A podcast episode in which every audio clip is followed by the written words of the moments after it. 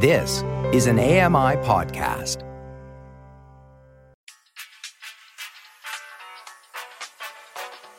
You're listening to the Kitchen Confession Podcast with Chef Mary Mammoliti. What we're seeing is that kids aren't learning to cook anymore, right? And and and it's at no fault of theirs. We live this busy, busy lifestyle. You know, learning to cook um, at a young age has so many benefits, right? And rather than just talk to them about Canada's food guide, we could get them right in the kitchen and start really being interactive and experiential with them. You know, kids need to see where their food comes from, what broccoli is, and when I buy lettuce, that it has dirt on it. I think that's really important that children know where food comes from.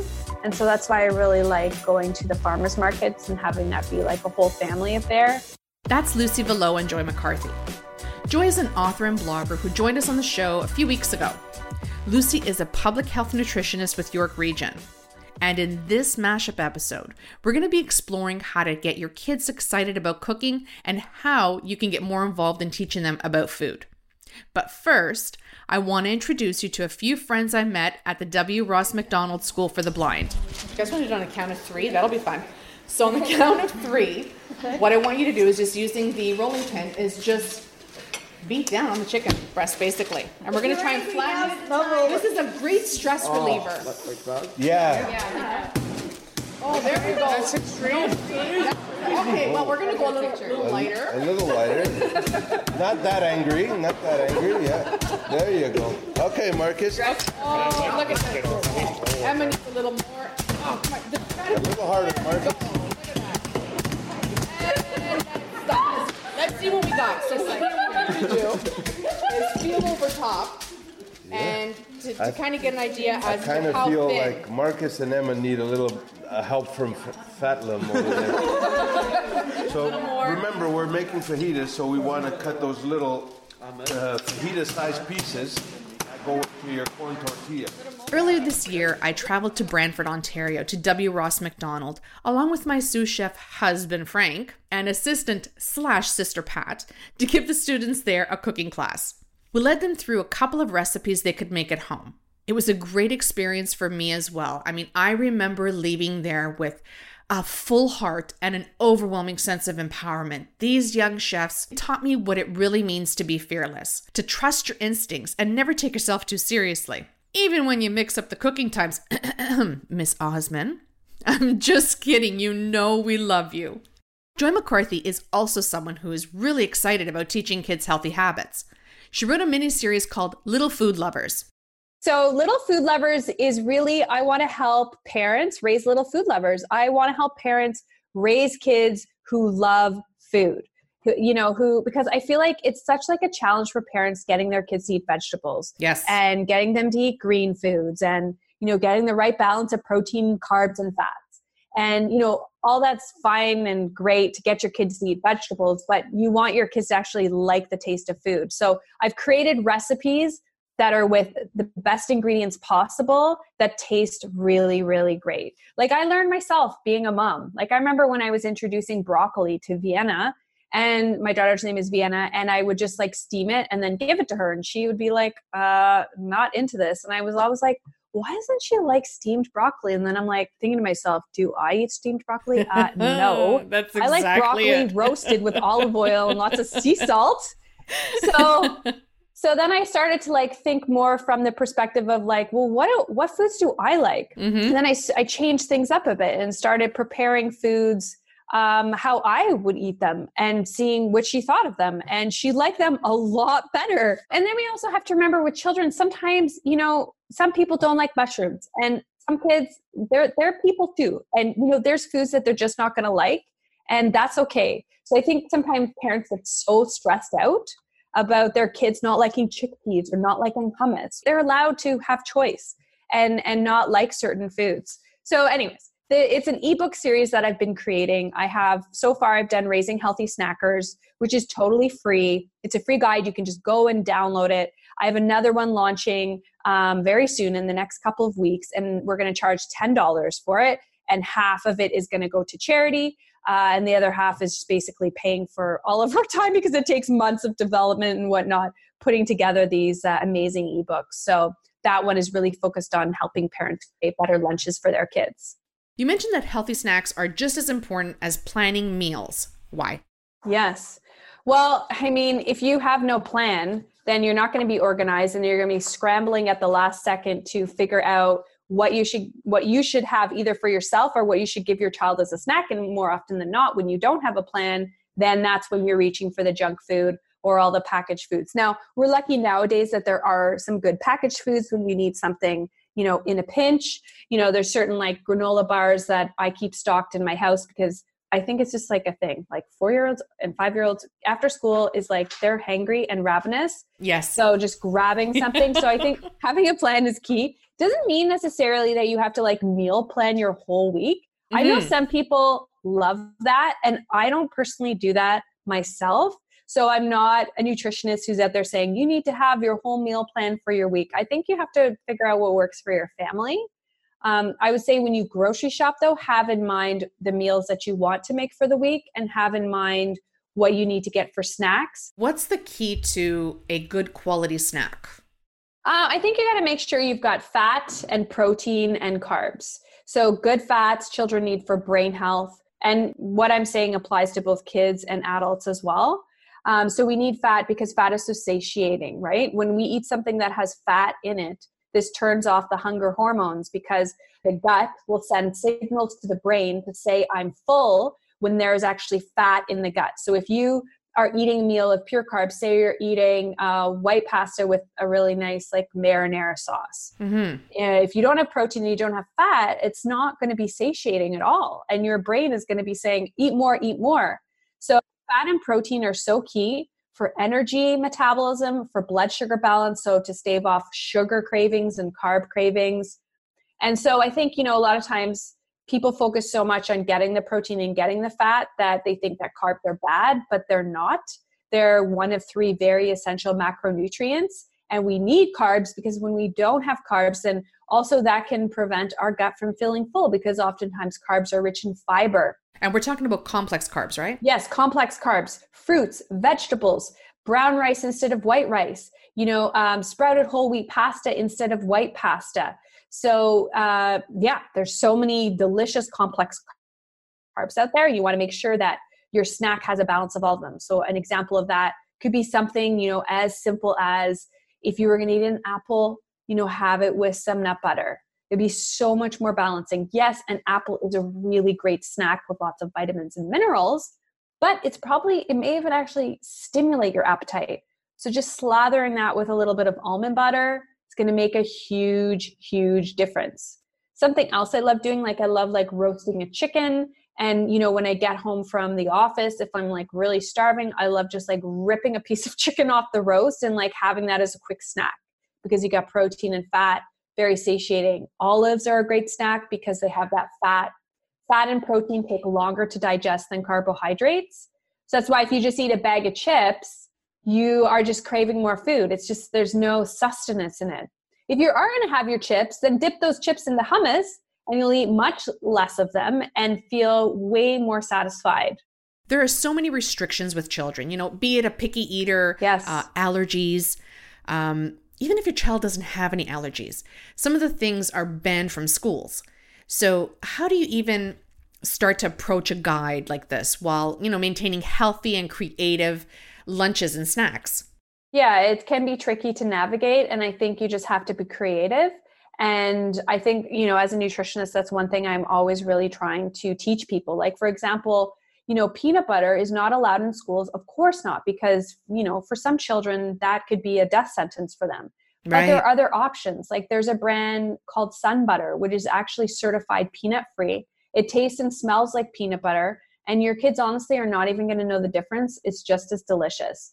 So, you know, especially when it comes to making like raw energy balls, or if you're making like a PB and jam sandwich on your like Silver Hill sprouted bread, like you could use sun butter and it's just as yummy as like a peanut butter and jelly sandwich that I used to take to school when I was a kid. Um, but then you know there are lots of benefits to nuts, health, lots of health benefits to almonds and walnuts. So I think saving those kinds of snacks uh, for home time um, is a good thing to do. but yeah, it, it can be really tricky as a parent trying to navigate all these food sensitivities. But you know, lots of kids nowadays have dairy allergies. But the nice thing is, you know, in you know, in in we don't have to worry about that so much anymore because we have coconut yogurt, we have almond yogurt, we have cashew yogurt. Like there's so many options um, for us nowadays that if you do have a you know a food sensitivity, it's it's like so easy to navigate. Why is it so important to prepare meals with your kids? Oh my gosh, yeah. So I'm glad you brought that up because I totally like glazed over that. Cooking with your kids and togetherness is so key because there is oodles of research that shows that when you are with your kids in the kitchen, when they help you cut the carrots, uh, when you sit down together to share a meal, kids are more likely to make healthy choices. And when you establish this healthy foundation, and it's actually never too late. So, whether you have a three year old or you have a 13 year old, it's not too late. But establishing these health habits is research proven to create healthier adults. So, you know, establishing these patterns as a child, your child is more likely to grow up into an adult who likes roasted broccoli and cauliflower with some sea salt and olive oil. It's just so good for both of you. I mean, even for like grown-ups, even for us as adults. Mm-hmm. As I'm sure you know as a chef, like when you prepare your own food, you just have better awareness of what's going in your own food and you're more likely to to make better choices. So the the the essence of little food lovers isn't just like that at giving people great recipes. It's also like really encouraging parents to um, teach their kids about food. And teaching not meaning like did you know that you know broccoli is rich in sulforaphanes it's not about that. It's about you know just being with them in the kitchen and being together and and creating positive um, feelings around food I actually don't even go to big box grocery stores for anything anymore. I go to my farmer's market every Monday. So I just go after I pick my daughter up from school mm-hmm. and we go like all throughout the year. I think with kids, it's just so good to be like, they, they need to see where their food comes from. You know, kids need to see um, what broccoli is and mm-hmm. you know when they buy when when i buy lettuce that it has dirt on it yeah, yeah. Uh, i think that's really important that children know where food comes from and so that's why I really like going to the farmers markets and having that be like a whole family affair. And I think also for adults who feel a bit disconnected from food and don't know what to eat and feel very confused and are kind of stuck in that diet mentality. My advice for to these people is you need to go to a farmers market. You need to, you know, Saturday morning spend 2 hours just go walk around and just like absorb yourself in that culture, talk to people. Like it's just I really feel it can help people establish a better relationship with food.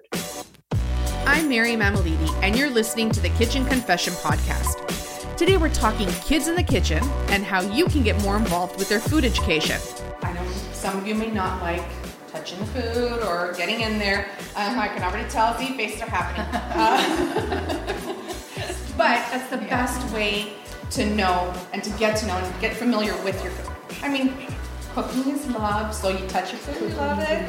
So we're gonna we're gonna convert you. Lucy Villot, who you heard earlier, is a public health nutritionist with York Region. She helps coordinate a really special program called You're the Chef. Uh, You're the Chef program. It's a great program that we have at uh, at the region. Uh, we began You're the Chef about 13 years ago. It's a train the trainer program. We actually train uh, adults, parents, uh, teachers, even parks and recreation uh, leaders, like camp leaders, to run the program in their school or their community organization.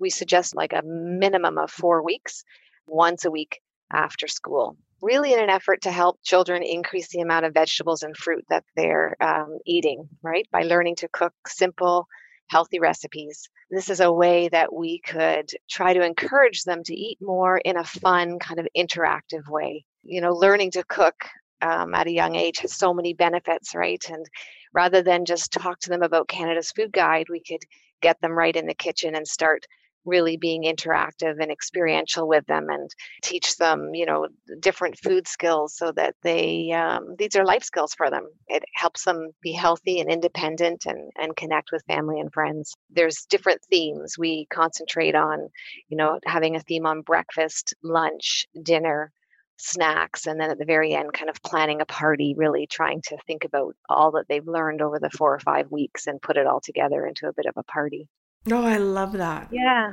Yeah, it's fun. I love that. Do the volunteers have to have any culinary background? No, they don't. They come and I mean, they all have such rich experience already because they're adults. Mm-hmm. So we try to leverage or build on that, what they have. But the training that we provide is is fairly in depth. It's a four hour training that they come free. We cover the logistics of how to run the program and work with kids. We cover food safety. Uh, so by the end of it, they will have prepared probably about 10 of the recipes that we include in You're the Chef so they get a sense of the type of recipe that we're including. They hear from a health inspector, and health inspector come and, comes and does a portion of the program. And then they learn about, you know, uh, Canada's Food Guide and all of the recipes that we include in the program are very, very simple recipes that all include vegetables and fruit. So when we choose recipes for the program, we want to make sure that uh, all kids can will be able to prepare those recipes when they go home. They're low cost, they don't cost a lot of money, they don't require any fancy equipment. So there's no recipes with instant pots or anything like that. Mm-hmm. So we teach the leaders, you know, how to squeeze a lemon without using a special piece of equipment or how to use a knife to mince garlic as opposed to getting a garlic press. All those things to prevent any barriers from children being able to do this at home. Okay, so then the next question comes because the children are actually cooking these meals. Yeah. So how old is old enough to trust the kids or the, uh, with the more dangerous elements of the kitchen? Yes. I mean, I encourage kids to get in the kitchen from when they can start to walk, right? When mm-hmm. you're the mm-hmm. chef, we, we're, we're gearing it for grades um, five to eight. And the recipes that we choose are based on kind of their abilities but every child is at a different stage right mm-hmm. some children have never cooked before and so we kind of have to match the skills where their ability is at but we teach them how to use a sharp knife. They can be using a sharp knife as long as they're taught how to use it and, and hold it properly and all the safety issues that come along with that but we want to build their confidence. Why is you're the chef so important? Well what we're seeing is that kids aren't learning to cook anymore right? And and and it's at no fault of theirs. We live, live this busy busy lifestyle. You know highly processed foods are everywhere and cooking isn't being taught in the school like it used to be um, we're not eating together with our families like we used to, especially in elementary school. There's there's very little cooking, if any at all. And then in high school, unless you take a course that includes food, that they're optional. So there is no required course. So we're not spending as much time grocery shopping and cooking like we did as you know, we're busy. Food skills are not being passed down. You know, back in the day about 8 out of 10 kids would see their parents cooking, but now it's more like 4 out of 10 will see their parents cooking. So there's this shift from eating home cooked meals to eating more processed and you know pre-packaged meals. And so our kids aren't learning about food. They're not learning where it comes from how it's grown or how to prepare it. And so their diets tend to be low in vegetables and fruit and higher in fat and salt and sugar. And that all increases our risk for chronic disease and, and it impacts our our well-being our mental health as well right? Oh absolutely. So it's really important if they learn to cook it's a life skill it brings people together. It um, it can be uh, uh, less expensive. It can save time, and and it's even better for the environment. Right? We're not relying on packaged foods, and we teach the kids about the importance of reducing food waste and uh, choosing local food. Yeah, so. yeah. building self esteem, confidence. Exactly, exactly. And that's all part of food literacy, right? Kids aren't as food literate as we want them to be. And, and food literacy is kind of like the scaffolding that helps people to plan and prepare and, and eat healthy foods. And it helps us navigate this food system that we were surrounded by. I mean, there are so many reasons why I love this program, but one of them is it allows the student and the child to use the creative side of their brain. Yes.